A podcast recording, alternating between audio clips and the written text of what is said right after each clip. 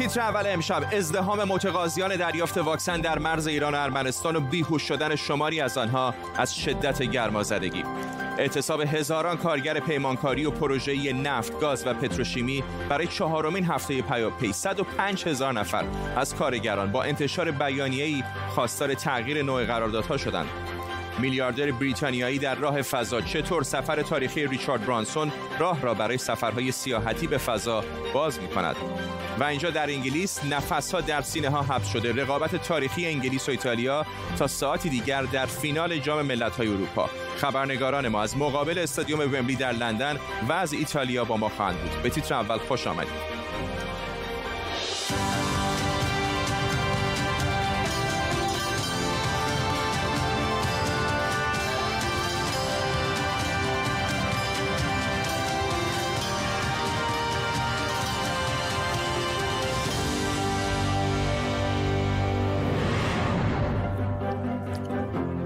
سلام به شما و خوش اومدید. قبل از اینکه خبرهای امروز رو شروع بکنیم، تصاویر زنده داریم از نزدیکی جو زمین، جایی که فضا هواپیمای ویرجن گالاکتیک متعلق به میلیاردر معروف بریتانیایی ریچارد برانسون لحظاتی پیش به نزدیکی جو زمین رسید.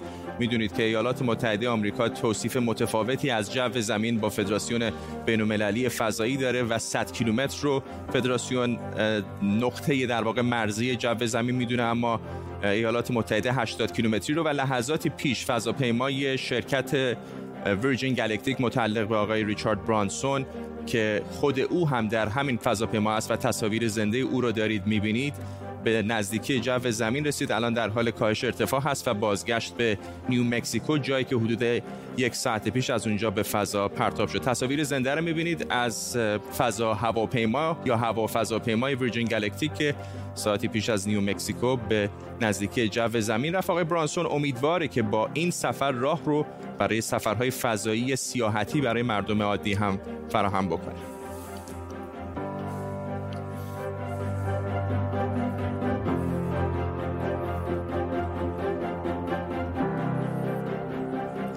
در ادامه برنامه حتما دوباره به این خبر میپردازیم. اما در ایران، در حالی که دادستان سیستان و بلوچستان گفته سردخانه ها از جنازه ها پر شده، وضعیت شیوع کرونا در نقاط دیگر ایران هم بحرانی شده. همزمان شمار ایرانی هایی که برای دریافت واکسن به کشورهای همسایه میرن رو به افزایش. در مرز ایران و ارمنستان تعدادی از مسافران از شدت گرمازدگی بیهوش شدند.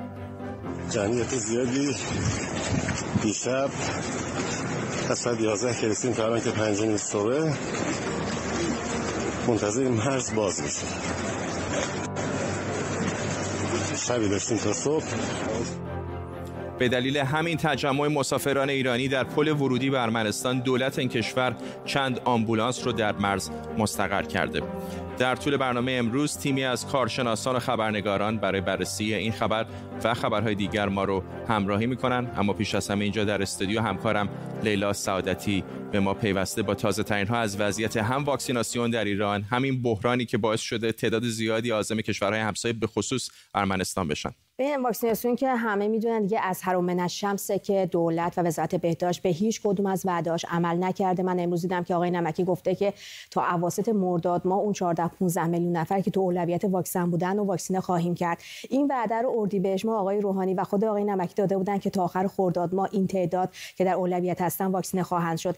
دیروز آقای روحانی برای اولین بار یک راست گفت، در واقع یه چیزی که همیشه ما میگفتیم ولی هم در واقع انکارش می‌کردن و گفتش که هنوز تا واکسیناسیون عمومی فاصله زیاده. بنابراین به نظر میرسه اون برنامه‌ریزی که برای واکسن داخلی داشتن، تولید داخلی با مشکل روبرو شده، واکسن در واقع تولید آنچنانی نداشته، خود برکت 1 میلیون خورده دوز رو در واقع درست نتونسته تولید بکنه و خراب شده و از چرخه رفته بیرون. فقط تونسته 300-400 هزار تا دوز بده وزارت بهداشت. هنوز کوپاستور برای در واقع مشترک با کوبا مشکل داره. کوبا گفته که بعد مجوزش رو، یعنی لایسنسش رو ایران از ما بخره، در حالی که قبلا ایران گفته بودش که ما تولید مشترک داریم. یعنی میدونی انقدر برنامه‌ریزی‌هاشون و در واقع اون وعده‌هاشون عملی نشد. برنامه‌ریزی‌هاشون اینجوری با واکسن داخلی بود. واکسن خارجی هم که خودت میدونی که برنامه‌شون زیاد در مورد واکسن خارجی نبود، ولی الان قرار هستش که مقداری از نروژ، ژاپن و چین دوباره واکسن بیارن. و این وضعیت در ارمنستان هم نگران کننده است. آره، در مورد ارمنستان اون چند روز که با هم صحبت کردیم اینجا با هم دیگه و عجیب بودش که تعداد آدمایی که رفتن به طرف مرز از طرف زمین و هوایی خیلی بیشتر شد. در واقع اتفاقی که افتاد این هستش که ارمنستان چند روز پیش اعلام کرد که کسانی که میان ارمنستان برای واکسن دیگه یعنی تو مرز یا بعد شهرهای نزدیک مرز یه واکسن نمیگیرن یا تو میدون جمهوری وارد بشن دیگه واکسن نمیگیرن، باید 10 روز بمونن در ارمنستان اقامت داشته باشن و بعد واکسن دریافت خواهند کرد. خب این باعث شدش که یه مقدار هم ایجاد بشه. پریشب همونجوری که خودم تو خبر گفتی مرز بسته شده بود، یعنی بنا به دلایل ساختاری یا شلوغی خیلی هم اونور مرز هم این در واقع مرز نوردوز بسته شده بود. مردم باید تست PCR باید داشته باشن دیگه منفی رو. خب یه عده‌ای نداشتن، یه عده‌ای هم خب تستای منفی رو در واقع تقلبی خریدن. ما می‌دونیم که تو ایران فروش میره. خود تو مرز خود ارمنستان این کار انجام میده، یعنی باید حتما افراد تست PCR منفی داشته باشن. این شلوغ باعث شلوغی شده بود. به من اونجا یکی از کسانی که اونجا بود گفتش که انقدر شلوغ هستش که ما بعد از این خبرم که شنیدیم که دهن به دهن گشته بود ظاهرا که بعد بمونن 10 روز اونجا، هزینه‌هاشون خیلی بالاست. به هر حال یک نفر اگه میخواد بره 10 روز اونجا بمونه حداقل بعد 15 میلیون تومان اگه کمترین امکانات استفاده کنه باید هزینه بکنه برای دوز اول. اگه دوباره برگرده 30 روز بعد بره دوباره بعد 15 میلیون 30 میلیون تومان آب میخوره فقط برای کسی که از مرز زمینی خارج میشه. بنابراین یه عده برگشته بودن، یه همهمه ایجاد شده بود. خود ارمنستان هم مرزش رو بسته بودش که تستا رو انجام بده. بعد خود در واقع رسانه‌های ایران مدام یکی دو روز اخیر خیلی انتقاد داشتن به دولت ارمنستان، گفتن که این خودش باعث شیوع در واقع بیماری در اونجا خواهد بود و اینجوری اتفاق افتاد. من شنیدم که یه تعدادی برگشتن ولی تعدادی هم رفتن در هر صورت. ولی یه موضوع این هست فرد برای من خیلی عجیبه. اوایل اردیبهشت خود ارمنستان اعلام کرد کسانی که چه خارجی باشن، چه اقامت داشته باشن، چه مسافر باشن، از هر ملیتی بیان ارمنستان رایگان واکسن میگیرن.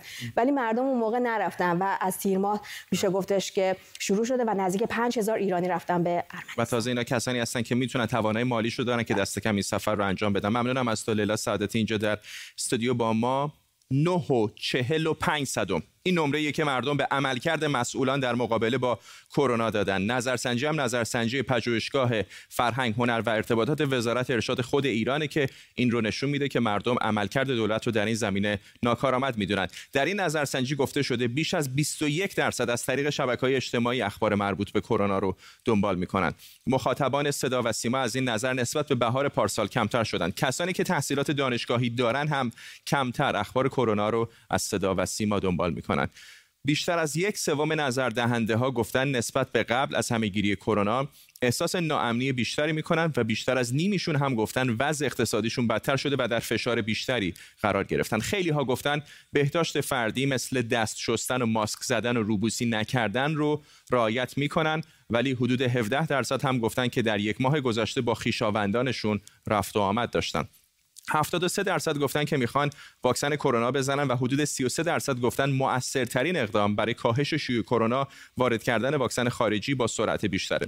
با مقایسه داده های این نظرسنجی با نظرسنجی بهمن ماه میشه دید که حالا تعداد بیشتری از مردم معتقدن که بی تدبیری مسئولان مهمترین عامل استمرار شیوع کرونا در کشور بوده. این درصد از 24.7 در بهمن به 47.8 رسیده. نمره عملکرد مسئولان هم کمتر از 10 شده و در نتیجه از نظر پاسخگویان در این نظرسنجی دولت مردود شده.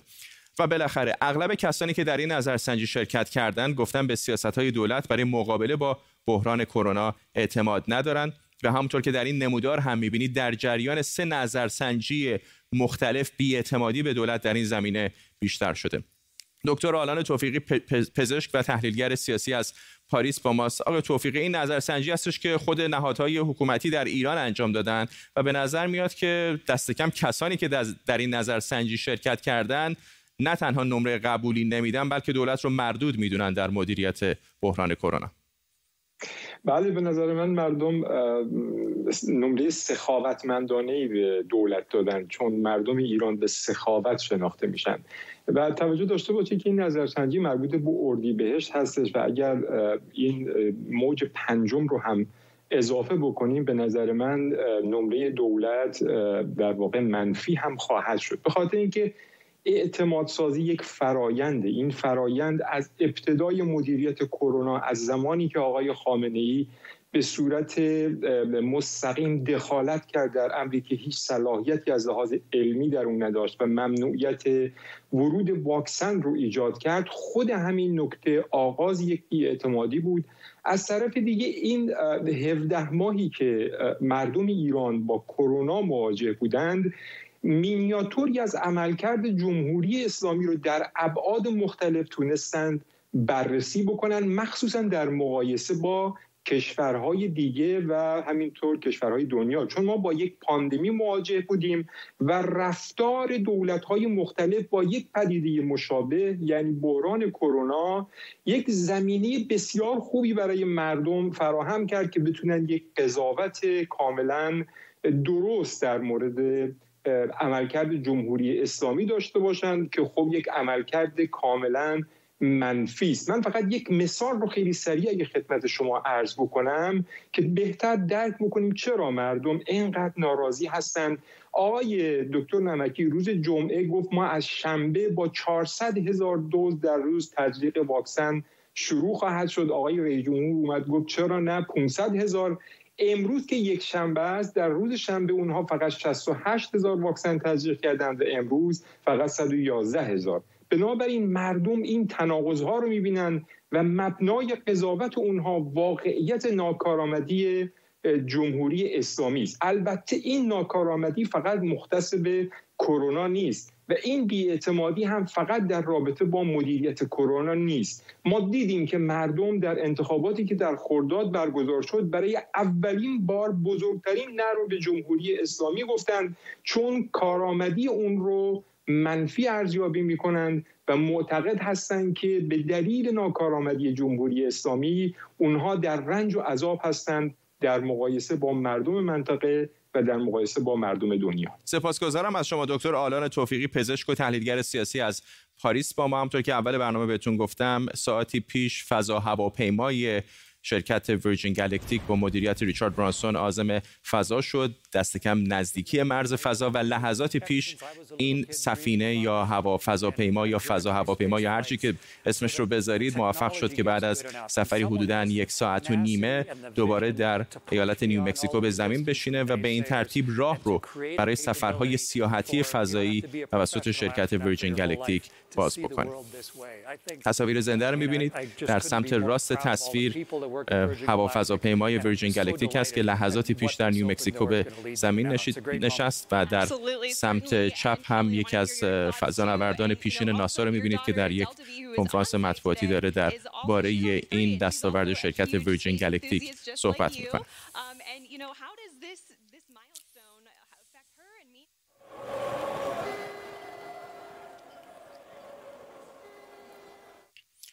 در یکی از بزرگترین اعتصاب‌های کارگری سال‌های اخیر ایران، اعتصاب هزاران کارگر پیمانکاری و پروژه‌ای نفت، گاز و پتروشیمی به 4مین هفته رسیده. تا به حال کارگران بیش از 100 شرکت در 12 استان برای پیگیری خواسته‌های معیشتی و صنفی اعتصاب کردند. امروز هم 105,000 نفر از کارگران این صنایع با انتشار بیانیه‌ای خواستار تغییر نوع قراردادشون و رسیدگی به خواسته‌هاشون شدند.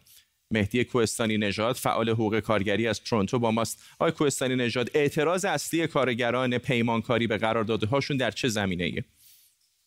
من ابتدا سلام میکنم به شما و درود میفرستم به کلیه بینندگان و اعتصاب کنندگانی که در این شرایط دارن کار میکنن، خاصه کارگران که در چندین مورد مشخص داره کار میکنه. اولا در رابطه با همسدسازی دستمزد، مسئله کارشون که از موقت و ثالث و غیره به قرارداد رسمی تبدیل بشن و مهمتر از این که تشکل داشته باشن که بتونن از طریق تشکل کار خودشون رو پیش برن و بتونن مبارزاتشون و خاص خودشون رو به دست بیارن.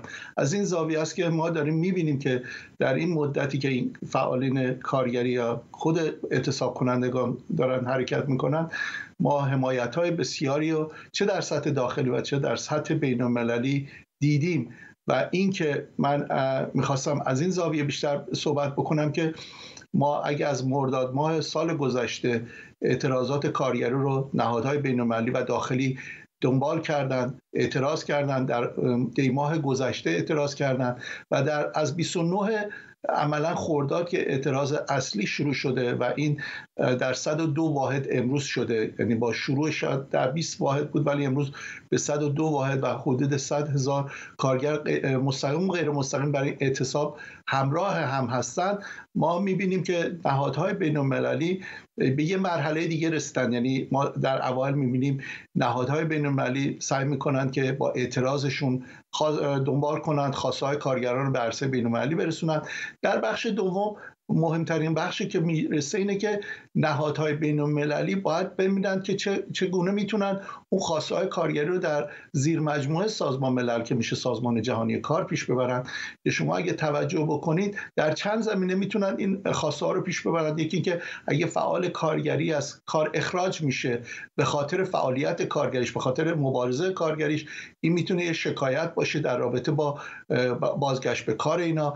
اگه ما ببینیم که اینا بیشتر بکنند، اذیت و آزار برسونند یا کارگر رو دستگیر بکنند، این هم یک بخشی از اون ماجراست که اتحادیه‌های کارگری از طریق نهادهایی که همکارشون هستن در داخل کشور اینو پیش میبرند برای آزادسازی یا هر چیزی که خوشبختانه تا امروز ما میبینیم شاید اذیت و آزار میشن، تماس میگیرن، ولی تا به امروز ما گزارشی نداشتیم که کارگری تو این زمینه دستگیر شده باشه. اون تعدادی هم که کارگرانی که اخراجن در حال بررسی اند و برای گرفتن اینکه چه کارگری بودن، چه بخشای بودن و چجوری میشه کم کرد.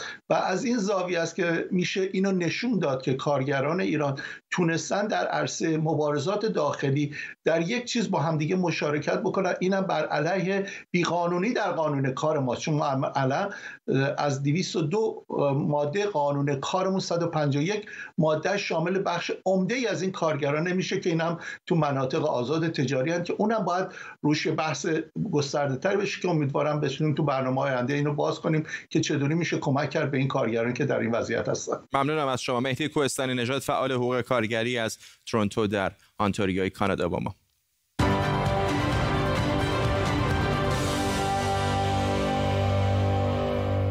خب تصاویر زنده داریم از ورزشگاه ومبلی، جایی که تا حدود 3 ساعت دیگه یعنی 11:30 شب به وقت تهران تیم‌های انگلیس و ایتالیا به مصاف هم میرن در فینال جام ملت‌های اروپا. تصاویر گواه هستند که جمعیت قابل توجهی دارن وارد استادیوم ومبلی میشن تا این بازی حساس رو در پایتخت انگلستان و بریتانیا تماشا بکنند. به لطف واکسیناسیون گسترده در این کشور بوده که الان جمعیت این چنین در استادیوم ومبلی موج میزنه. حدود 67,000 نفر برای دیدن بازی مهم امشب بین انگلیس و ایتالیا در غرب لندن در استادیوم ومبلی جمع شدن. در ادامه برنامه در این باره بیشتر صحبت می‌کنیم. خبرنگارای ما هم در ایتالیا و همینطور در استادیوم ومبلی آماده باش هستند.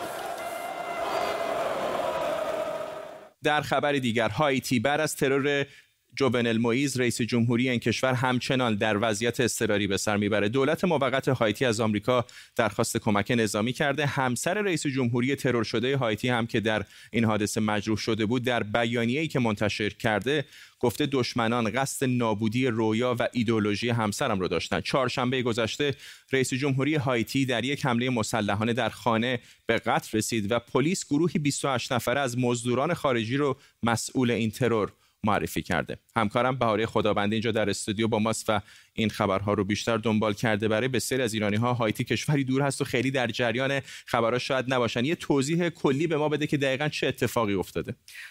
ببین، خب همونطور که خودت گفتی روز چهارشنبه یه گروهی از مردان مسلح وارد خونه ژوبنل موئیز شدن، هم خودش رو به قتل رسوندن با اینطوری که الان از خانمش میشنویم. از در که وارد شدن حتی باهاش صحبت نکردن، اجازه صحبت کردن بهش ندادن، شلیک چندین گلوله او رو به قتل رسوندن و خانمش رو زخمی کردن. الان 2 هفته وضعیت اضطراری در کشور اعلام شده که 4 روز ازش گذشته. توی این 4 روز درگیری‌های متعددی اتفاق افتاده بین پلیس و کسانی که به عنوان مظنون معرفی می‌کنه. 28 نفر رو مظنون معرفی کرده که از بین اینها 26 نفرشون کلمبیایی هستن، 2 نفر دیگه شهروندان آمریکا هستن که اصلیتشون هایتی هست. اما درخواست کمکی که ازش حرف زده، البته اینم بگم که 20 نفر از اینها رو دستگیر کردن، 3 نفرشون در طی درگیری‌ها کشته شدن و 3 نفر دیگه توی فراری هستند. درخواست کمک نه فقط از آمریکا بلکه از سازمان ملل هم کردن، از شورای امنیت خواستن که جلسه‌ای بذاره به این موضوع بتونه بپردازه، برای نگرانی‌هایی که از شرایط هایتی وجود داره، برای اینکه هایتی پیش از این هم نارامی‌های بسیاری داشت، مرتب درش در واقع اعتراضات خشونت‌بار اتفاق می‌افتاد و نگران هستن که الان شرایط بدتر بشه که الان داریم این رو هم شاهدش هستیم که اتفاق می‌افته. منتها اینطوری که دولت بایدن میگه کمک نظامی خبری نخواهد بود، قرار نیست سرباز اونجا بفرستن، اما تیمی از FBI، پلیس فدرال آمریکا و همینطور از اطلاعات کلمبیا وارد کشور هایتی شدن که کمک بکنن در روند تحقیقات برای پیدا کردن مقصرین. تصاویر این 26 نفری که میگی بازداشت شده هم پشت سر تو داشتیم میدیدیم، چطور هستش که نه از کلمبیان، داستان کلمبیا چه این واسه؟ ببین باعث تعجب خیلی ها شد وقتی خبرش بیرون اومد، حتی خود مردم هایتی هم تعجب کردن. منتها واقعیت اینه که این اولین باری نیستش که ما گروه‌های کلمبیایی رو، گروه‌های مسلح کلمبیایی رو در واقع در مأموریت‌های اینطوری شاهدشون هستیم. توجه بکنیم که کلمبیا 60 سال جنگ داخلی داشته با گروه‌های مسلحی مثل فارک یا گروه‌های مسلح دیگه‌ای که در جنگل‌های کلمبیا معروف هستن اصلا،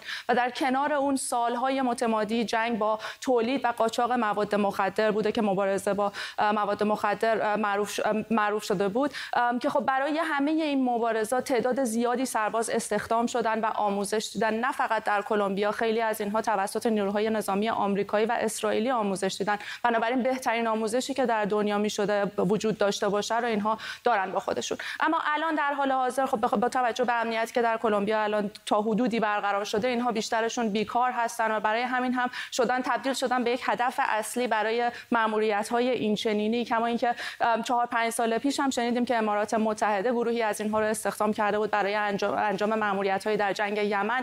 رد پاشون رو در جنگ‌های عراق و افغانستان هم کم ندیدیم. واسه همین هم این شرایط اقتصادی کلمبیا خودش شده یک داستان غم‌انگیز دیگه توی این جریان هایتی. در مورد پرونده رئیس جمهور این چیزی رو برای ما باز نمی‌کنه، اما ما فقط این رو می‌تونیم بفهمیم از این موضوع که این افراد استخدام شده بودن برای انجام یک مأموریت دیگه. ممنونم از تو برای خدابنده اینجا در استودیو با ما.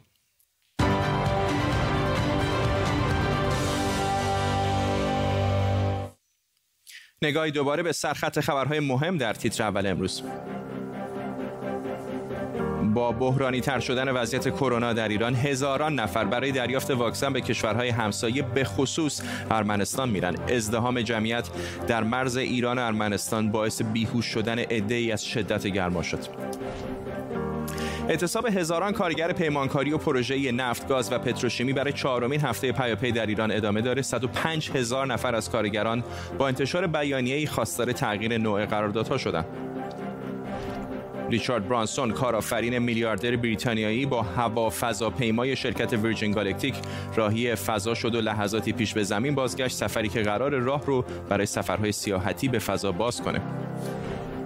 شمارش معکوس برای فینال جام ملت‌های اروپا تا حدود 3 ساعت دیگه ایتالیا و انگلیس در استادیوم ومبلی به مسافه هم میرن.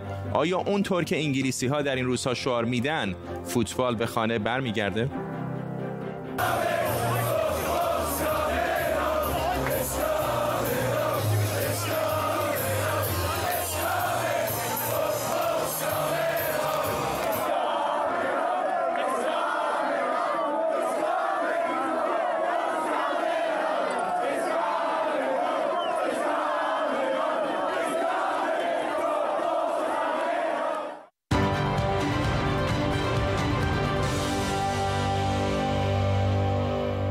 ریچارد برانسون، کارآفرین میلیاردر بریتانیایی که به گفته خودش از بچگی علاقه‌مند به سفر به فضا بوده، بالاخره به آرزوش رسید. او امیدواره تا راه رو برای سفرهای فضایی برای صدها هزار نفر دیگه فراهم کنه.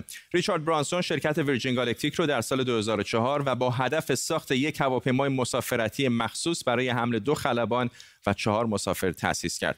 هدف برانسون و شرکتش این بود که هواپیمایی بسازن که یه جور هوافضاپیما باشه و بتونه در ارتفاع بالاتر از 80 کیلومتری سطح زمین پرواز کنه، جایی که میشه اونجا رو با مرز بین زمین و فضا یک جور مشترک به حساب آورد. این وسیله نقلیه که با این حساب شاید بشه بهش هوافضاپیما بگیم، تا الان بیش از 20 پرواز آزمایشی انجام داده و 3 بار تا همون ارتفاع پرواز کرده و امروز هم که خود ریچارد برانسون رو تا اونجا بالا برد و به زمین برگردوند.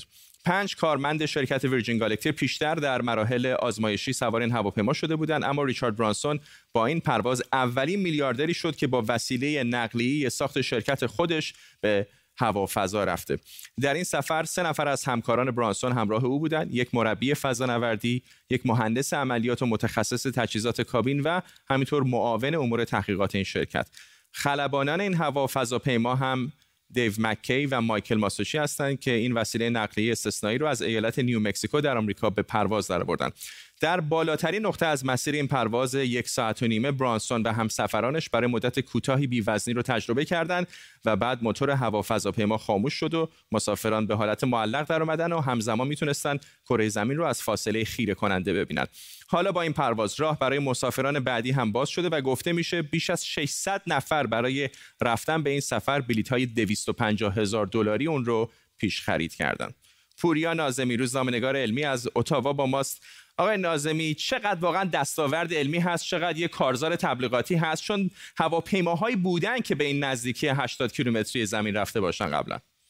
بله، این به این معنا نیستش که مثلا یک مرز عجیب و غریبی شکسته شده باشه، اما اتفاق مهمیه از این نظر که در نظر داشته باشید که این روندی که از سال 2004 همونطور که گفتین آغاز شد، این بر مبنای پروژه‌ای بودش که در واقع جایزه ایکس پرایز طراحی شد، جایزه‌ای که خانم انوشه انصاری و خانواده‌اش اسپانسرش بودن. اونها یک جایزه $10 میلیون گذاشتن برای اینکه بتونن سفر به مرز فضا رو به طور اقتصادی برای عموم مردم در دسترس بیارن. یک گروه تحقیقاتی که از جمله یکی از اسپانسرهای اون یکی از در واقع شرکای مایکروسافت بودش، بعد در سال 2004 برنده شد. ریچارد برانسون این ایده رو گرفت و در واقع این طرح رو خرید و شروع به توسعه اون کرد. بارها و بارها در واقع پروژهشون با مشکل مواجه شد. 2 تا حادثه در واقع تلخ داشتن که حتی منجر به خسارت جانی شد، اما به شکل جدی پایداری کرد. هدف برانسون خیلی هدف دور و درازی مثل ایلان ماسک یا مثل جف بیزوس نیستش. هدف مشخص ورجن گالاکتیک در این مرحله اینه که پروازهای اصطلاحاً سابوربیتال یا زیرمداری رو طراحی کنه. البته یه دعوایی هم وجود داره، به خصوص جف بیزوس که خودش چند روز آینده قراره که عازم در واقع یک سفر زیرمداری بشه، انتقاد کرده و به نوعی طعنه زده به برانسون که این خطی که شما رد کردین خط مرز فضا به روایت ایالات متحده است، 85 کیلومتر. ما امروز میدونیم که حدود 85.9 کیلومتر ارتفاع گرفت پروازشون. به طور بین‌المللی خط کارمن یا جایی که مرز قراردادی فضا و هوا هستش رو 100 کیلومتر میگیرن. بنابراین اتفاق مهمیه، تاثیر بسزایی میذاره برای آینده پروازهای توریستی نسبتاً ارزان قیمت. آقای ناظمی، به شما برمیگردیم. به اجازه بدید چند لحظه این مراسم جشن بازگشت این هوافضاپیما به زمین رو در ایالت نیو مکزیکو ببینیم، جایی که خالد خواننده آمریکایی در حال اجرای کنسرت است.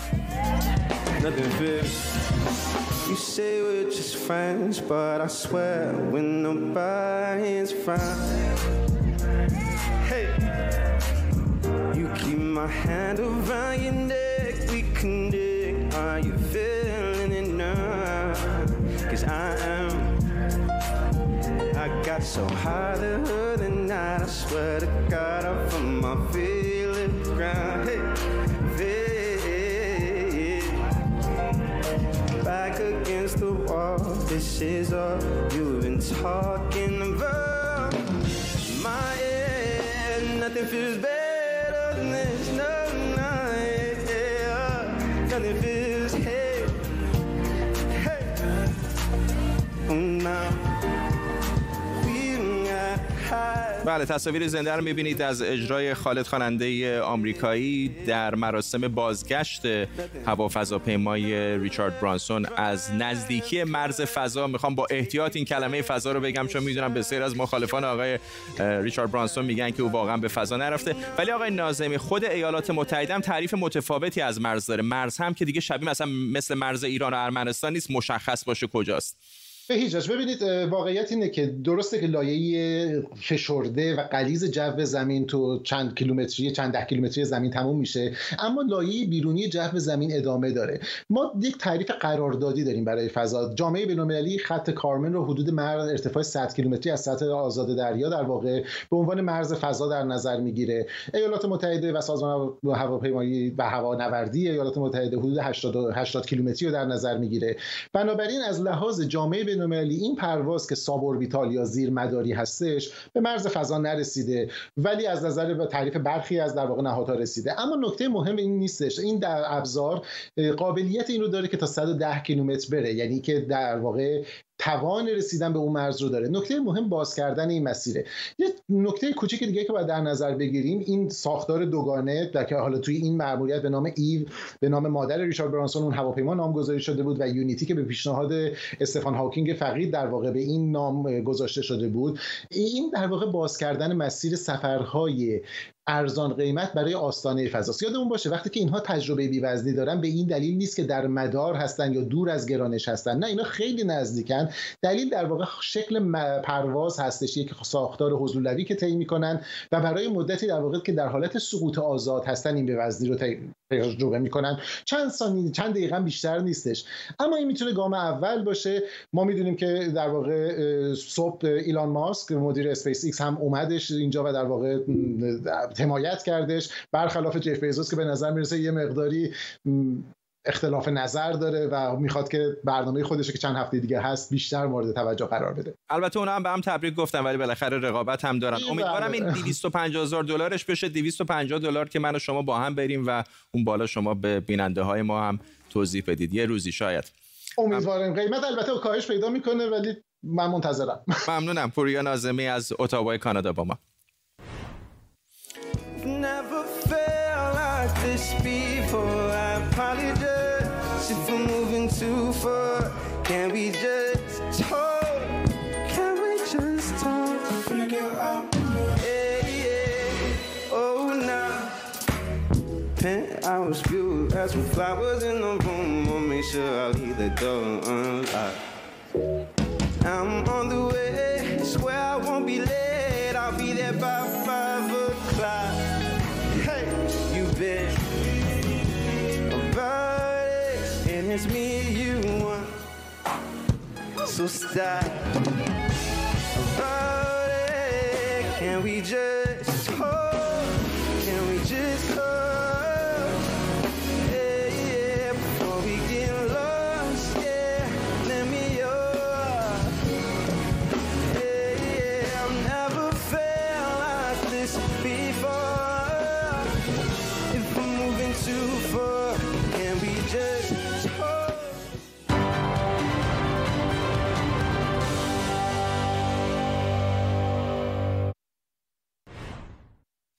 خب در خبری متفاوت، فکر کنید یه روز رفتید بیرون از شهر تا یه روز آروم تعطیل رو برای خودتون تو دل طبیعت داشته باشید و یهو از آسمان ماهی بباره، اونم نه یکی و دوتا بلکه هزاران ماهی مثل همینی که در تصویر می‌بینید. این اتفاقیه که در ایالت یوتا آمریکا ممکنه براتون پیش بیاد. مقامات حیات وحش یوتا برای حفظ منابع آبزی دریاچه‌ها و حفظ جمعیت ماهی‌های اونجا، اونها رو با هواپیما به بالای دریاچه‌ها میبرن و به همین شکلی که می‌بینید از همون بالا میریزن توی آب. اگرچه به نظر نمیرسه ولی ظاهرا این روش برای حفظ جون ماهی ها امتر از انتقال زمینی اونهاست. همین که زودتر میرسن و همین که سطح اکسیژن آب هم برای مدتی طولانی تر حفظ میشه. بعد از یک ماه بالاخره امشب و تا حدود 3 ساعت دیگه فینال مسابقات جام ملت‌های اروپا اینجا در لندن برگزار میشه. تیم‌های انگلیس و ایتالیا امشب و از ساعت 8 شب به وقت لندن یعنی 11:30 شب به وقت تهران مسابقه فینال جام ملت‌های اروپا رو برگزار میکنن. ایتالیا 53 سال قبل قهرمان جام ملت‌های اروپا شده و انگلیس برای اولین باره که به فینال این مسابقات رسیده. فقط 3 ساعت تا فینال باقی مونده اما الان خبرنگاران ما از ایتالیا و انگلیس با ما هستن. همکارم رضا محدث مقابل استادیوم ومبلی و کیمیا قربانی خبرنگار از شهر تورین ایتالیا با ما است. اول میریم به تورین ایتالیا چون اینقدر خطوط تلفن در ومبلی لندن شروع هستش که حتی تصویر رضا به ما نمیرسه. به ما تعریف کن که وضعیت اونجا در ایتالیا چطوره. به نظر نمیاد هیجان انگلیسی‌ها رو داشته باشن، دارن زندگی عادیشون رو میکنن. سلام فرداد. نه ایتالیایی‌ها خیلی هیجان زده هستن و خیلی در واقع احساسات عاطفی بهشون دست داده و خوشحالن ولی به خاطر کروناشون فقط 57% از مردم ایتالیا واکسن زدن و در واقع تنها 39% از اینها هر دو دوز واکسن رو زدن. اما به هر حال خوشحالن و امیدوارن که تیم ایتالیا برنده بشه و بله اینجایی که من ایستادم انتهای این خیابون یک مانیتور بزرگ نصب کردن داخل یک قصر قدیمی و مردم تقریبا دیگه به خیابون اومدن و کم کم حاضرن که برن اونجا که ببینن فوتبال رو، ولی فقط 200 نفر اجازه دارن که وارد بشن و بقیه قرار هستش که از توی خونه و یا داخل پاب ها مثلا بتونن فوتبال رو ببینن. ولی جالب اینجاست که اینا خودشون رو در واقع برنده میدونن. البته من هم امیدوار هستم که تیم ایتالیا برنده بشه و تنها نگرانی و ناراحتیشون از این هستش که میگن لحظه‌ای که ایتالیا برنده میشه ما مجبوریم که داخل لیوان‌های کاغذی و پلاستیکی به هم سلامتی بدیم، به خاطر اینکه دولت اجازه نداده که توی هیچ باری و بیرون از بارها حتی توی لیوان‌های شیشه‌ای یا بطری‌های شیشه‌ای آبجو یا شراب سرو بشه و حتما باید از لیوان‌های پلاستیکی یا کاغذی استفاده بکنن. اما به هر حال خوشحال هستن و امیدوار هستن که تیم ملی ایتالیا این در واقع شادی برنده شدن جام ملت‌های اروپا رو به ایتالیا بیاره، برای اینکه با توجه به کرونا و غم از دست دادن هزاران هزار پدر بزرگ و مادر بزرگ، ایتالیا امروز به این شادی بزرگ احتیاج داره. ممنونم از تو کیمیا قربانی از تورین ایتالیا. بریم به استادیوم ومبلی که تصاویر زنده‌اش رو می‌بینید. جمعیت موج میزنه در این استادیوم، بالای 60,000 نفر برای تماشای بازی امروز رفتن. اینقدر جمعیت اونجا زیاده و دارن از خطوط تلفن استفاده میکنن که تجهیزاتی که برای ارسال تصویر رضا محدث فرستادیم داره کار نمیکنه و فقط صدای رضا رو داریم. رضا از حال و هوای اونجا بگو.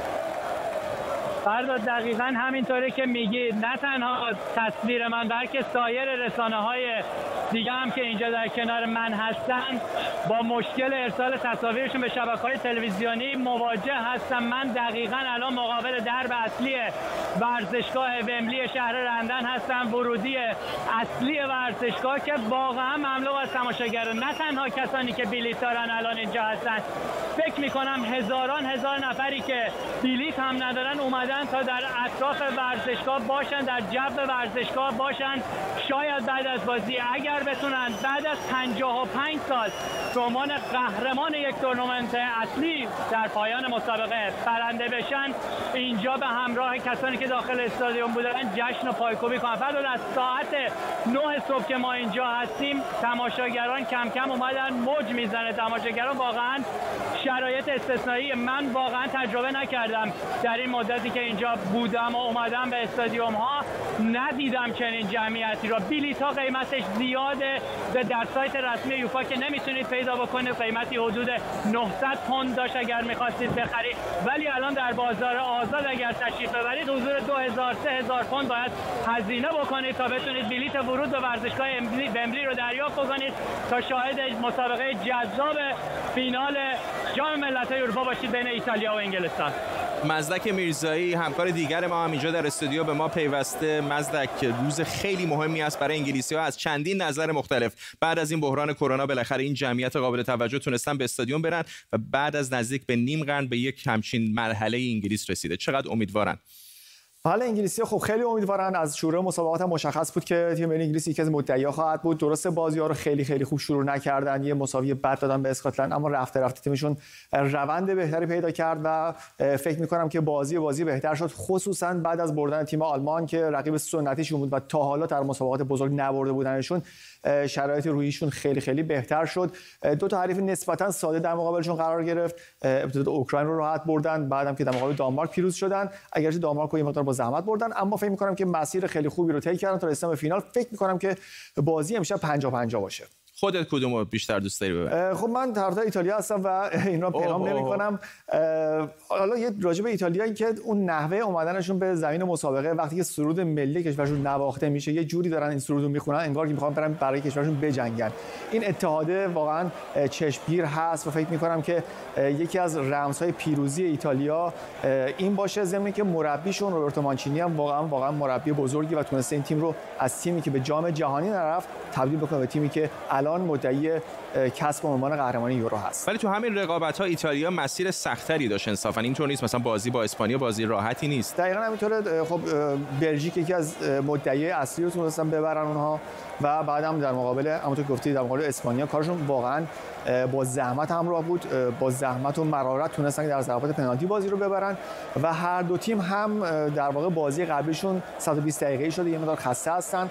در مورد انگلیسی رو هم بگیم که فقط یه بازی رو خارج از خونه انجام دادن، اونم در روم بود که رفتن به روم. ایتالیا هم یه بار اومد به ومبلی، برگشت به کشورش، بعد رفت به مونیخ و بعدم دوباره اومد به لندن برای نیمه نهایی و فینال. فکر می‌کنم که حساسیت فوق‌العاده بالاست، همه هواداری انگلیسی اینجا می‌بینیم که هیجان دارن، حتما وضعیت در کشور ایتالیا هم همینطوری خواهد بود و منتظر هستیم ببینیم که 3 ساعت دیگه چه اتفاقی میفته. ممنونم از تو مزدک میرزایی اینجا در استودیو با ما و رضا محدث از استادیوم ومبلی محل برگزاری بازی امروز. و دوباره تصاویر زنده داریم از ایالت نیو مکزیکو، جایی که دقایق پیش ریچارد برانسون مالک شرکت ویرجن گالکتیک بعد از سفری حدوداً 1 ساعت و نیم با موفقیت به زمین بازگشت. میدونید که آقای برانسون با تأسیس شرکت ویرجن گالکتیک امید داره تا امکان سفرهای فضایی رو برای مردم عادی فراهم بکنه. همین حالا هم بلیط‌های این شرکت با حدود $250,000 قابل خرید هست، هرچند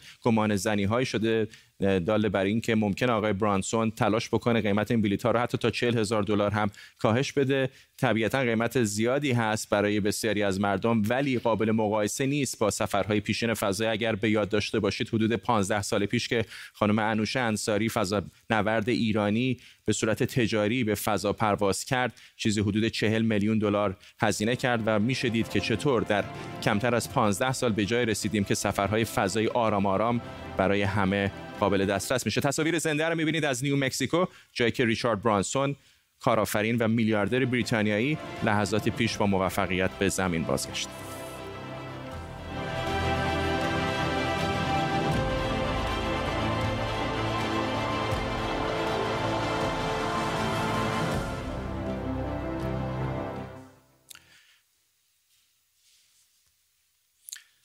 خب اما قبل از خداحافظی یک خبر ورزشی دیگه. بامداد امروز آرژانتین هم در فینال مسابقات جام ملت‌های آمریکای جنوبی برزیل رو با 1 گل شکست داد و قهرمان شد. تصاویری که می‌بینید مربوط به خوشحالی مردم این کشور بعد از قهرمانیه. تصاویری که احتمالاً خیابان‌های کشورهای انگلیس یا ایتالیا یکی از اونها امشب منتظرش خواهند بود. ساعت 11:30 شب به وقت تهران بازی انگلیس و ایتالیا در استادیوم ومبلی برگزار میشه.